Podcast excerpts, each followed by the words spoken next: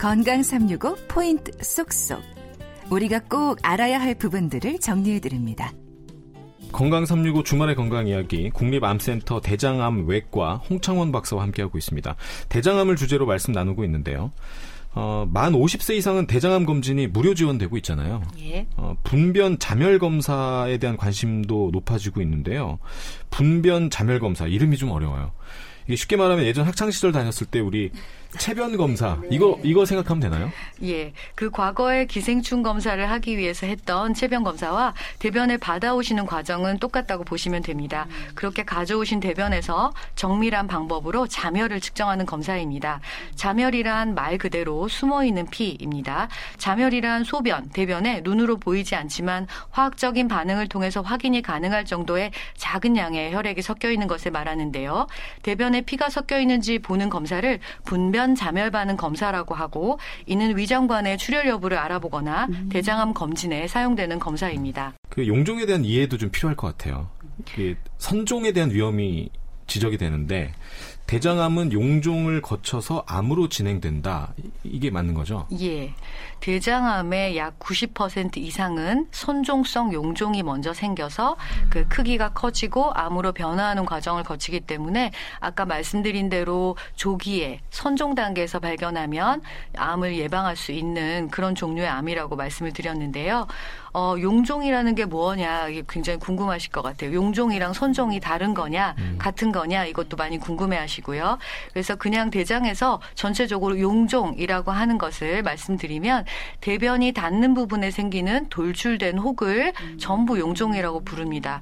근데 요즘에는 돌출되지 않고 평평하거나 또는 이제 움푹 패인 형태의 것들도 용종이라고 부르고요. 그러한 형태의 용종이 어, 튀어나온 용종에 비해서 좀 더 빨리 암이 될 위험성이 높은 것으로 알려져 있어서 어, 저희가 검사에 굉장히 주의를 기울이고 있습니다.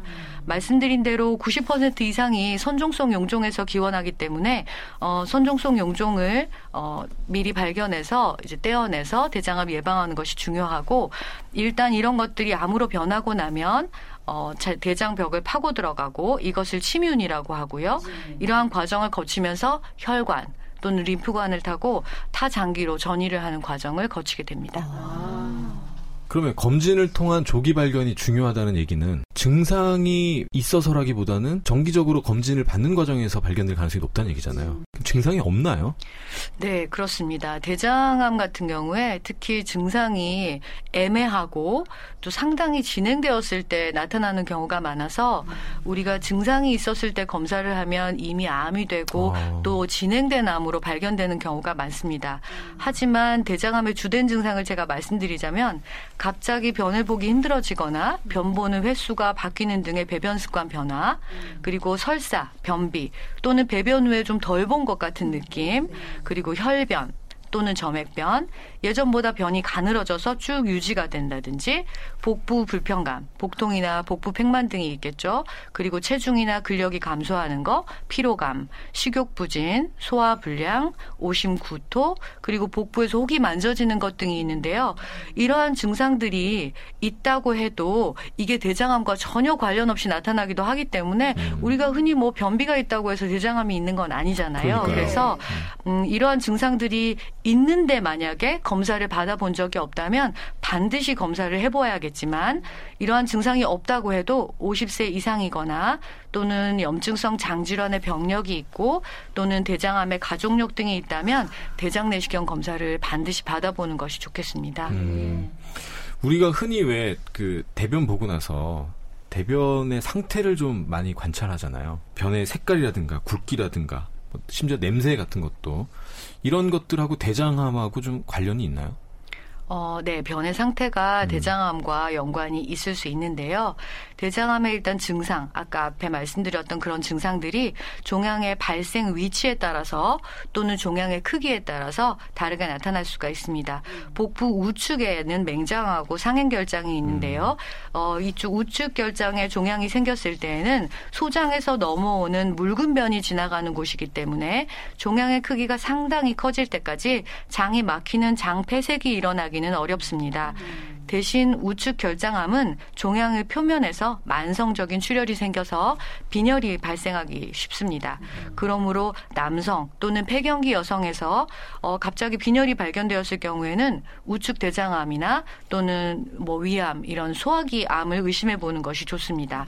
반면에 좌측 결장인 하행 결장 그리고 S상 결장에 생기는 종양은 변이 이미 굳어져서 지나가는 곳이기 때문에 종양에 의해서 쉽게 막힐 수가 있고 그래서 변이 가늘어졌다.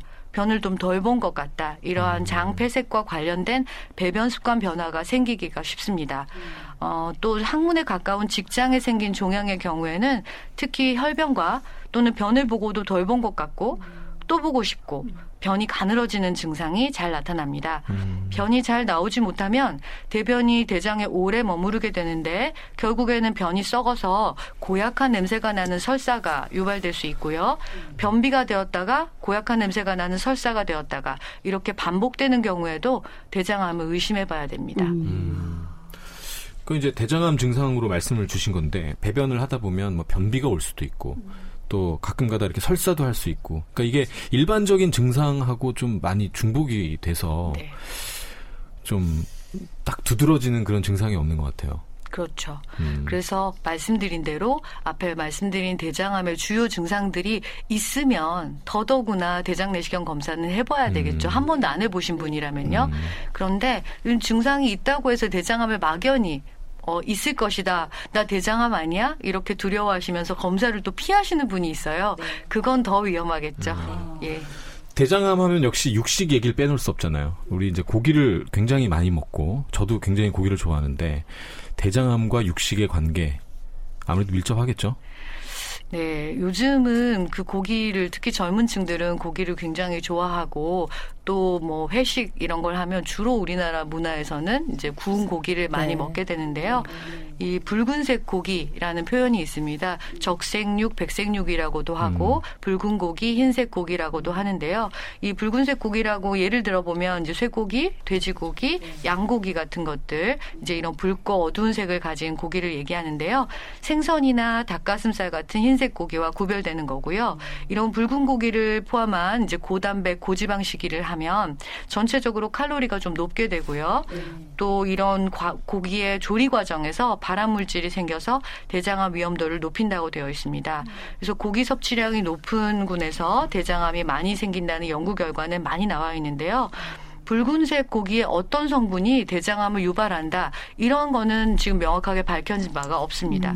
하지만 붉은색 고기를 우리가 먹을 때 좀 보시면 소고기, 돼지고기 이런 거 먹을 때 저희가 뭐 이걸 삶아서 쪄서 이렇게 먹는 경우보다는 구워서 먹거나 네. 또는 뭐 튀겨서 먹거나 또는 돼지고기 같은 경우는 푹 익혀야 된다고 해서 막 노릇노릇하게 거의 탈 정도로 해서 바삭바삭하게 드시는 경우가 많은데요.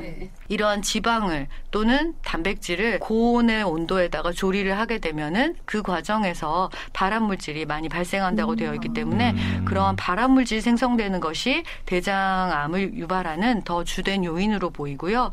지방 섭취에 대해서는 어, 대- 지방을 많이 섭취하면 대장 점막에 자극이 되는 담즙산, 2차 담즙산이 많이 분비되고요. 또는 지방이 장내 세균에 의해서 발암 물질로 바뀌어서 대장 상피를 자극해서 이제 비정상 비정상적으로 성장하게 됩니다. 이렇기 때문에 총 지방 섭취량과 대장암 발생 위험에 대해서는 정확하지 않지만 어, 많이 먹었을 때는 칼로리가 일단 높고 특히 지방 중에서 트랜스 지방의 경우에서는 요즘 뭐 다 알고 계실 거예요. 발암 물질이라는 것을. 그래서 뭐 인스턴트 식품이나 이런 데 많이 들어있는 또는 튀긴 음식에 많이 들어있는 트랜스 지방은 피해야 되겠죠.